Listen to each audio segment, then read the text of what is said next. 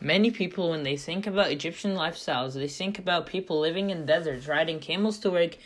They might also think that women are not allowed to go to school and instead do housework.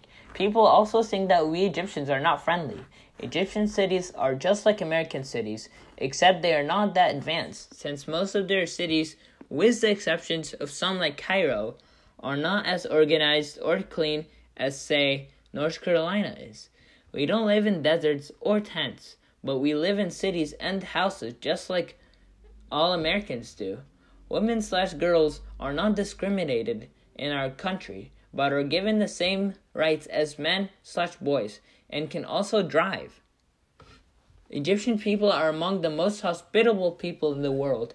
We can learn about this culture through research, asking Egyptologists slash experts in the Egyptian society in the Egyptian culture, eating their foods such as molokhia or feta, and practicing their traditions such as Eastern Orthodox Christmas instead of Catholic Christmas, which is uh, celebrated according to the Julian calendar instead of the Gregorian calendar, which Catholic Christians use.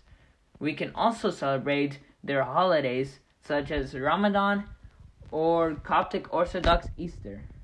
Another tradition that Egyptians celebrate is Eid al Adha.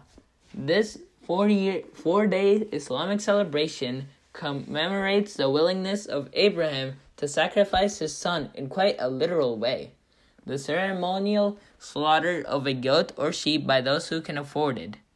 This is also followed by a few days of fasting and partying among friends and family.